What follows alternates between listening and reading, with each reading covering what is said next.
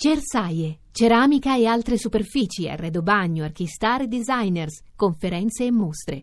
A Bologna dal ventisei al trenta settembre. Voci del mattino. Oggi gran parte dei titoli ruotano intorno alla situazione in Siria e alle polemiche che continuano sull'attribuzione della responsabilità per il bombardamento che ha coinvolto, che ha colpito un convoglio di camion con aiuti umanitari diretti A, eh, alla città di Aleppo, eh, questo è avvenuto lunedì. Eh, parliamo della situazione umanitaria in Siria con Federica Nogarotto, che è direttore del supporto alle operazioni di Medici Senza Frontiere Italia. Buongiorno. Buongiorno a voi. Una situazione eh, sempre più difficile sul, sul terreno. Abbiamo sentito che le Nazioni Unite hanno interrotto a tempo indeterminato la distribuzione di aiuti umanitari per l'impossibilità sostanzialmente di farlo in condizioni eh, minime di sicurezza. Eh, voi siete presenti in Siria, eh, che, che riflessi avete da, dai vostri operatori sul campo? Siamo presenti in Siria e continueremo ad esserlo con, eh, con dei medici locali, con la popolazione locale che ci aiuta, quindi abbiamo delle, supportiamo delle strutture mediche che ci danno la possibilità, eh, inviando materiale medico e, e altro materiale di cui hanno bisogno, per poter attendere eh, la popolazione e i civili. Loro continuano a lavorare. Eh, dobbiamo ricordare che questa zona di Aleppo in particolare è, è una zona che è sotto assedio da luglio, quindi è una zona che non riceve aiuti da, da mesi ed è sotto attacco da mesi. Eh, questo blocco degli aiuti umanitari e questa dichiarazione da parte delle Nazioni Unite di, di, di, non, di rifiutarsi di, e di non poter più portare aiuti, in effetti si tratta di una continuazione di quella che è la situazione che va avanti da troppo tempo ormai e che deve assolutamente cessare.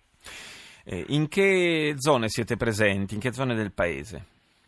Beh, eh, siamo un po' ovunque, eh, soprattutto nelle parti del nord a confine con la Turchia, però nell'entroterra, e anche nelle parti del sud al confine con la Giordania. Eh, sono le zone in cui le popolazioni appunto vengono più attaccate, dove eh, più eh, manca la possibilità di, di, di poter entrare, di poter dare, dare degli aiuti. Sono le zone, veramente le zone assediate. Abbiamo più o meno centocinquanta strutture mediche in tutto il paese che riescono ad assistere alla popolazione. Ricordiamo che più o meno il quaranta per cento dei nostri pazienti sono bambini e donne.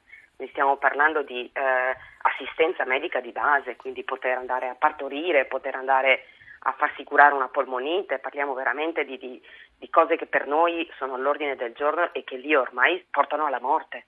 Eh, tutto diventa eh, straordinario quando si è in situazioni di grande emergenza come questa. Eh, riuscite a eh, far arrivare gli approvvigionamenti necessari alle vostre strutture sanitarie?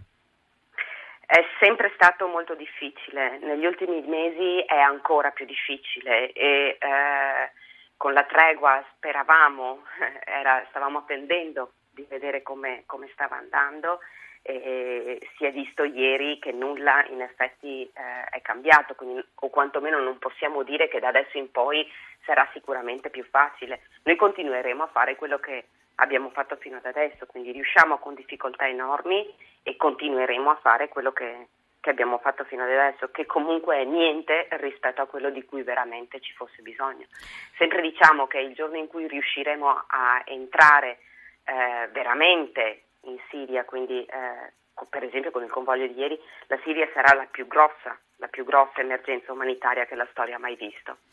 E noi nel nostro piccolo cerchiamo di mantenere alta l'attenzione proprio su questo aspetto di questo terribile conflitto. Grazie a Federica Nogarotto di Medici Senza Frontiere.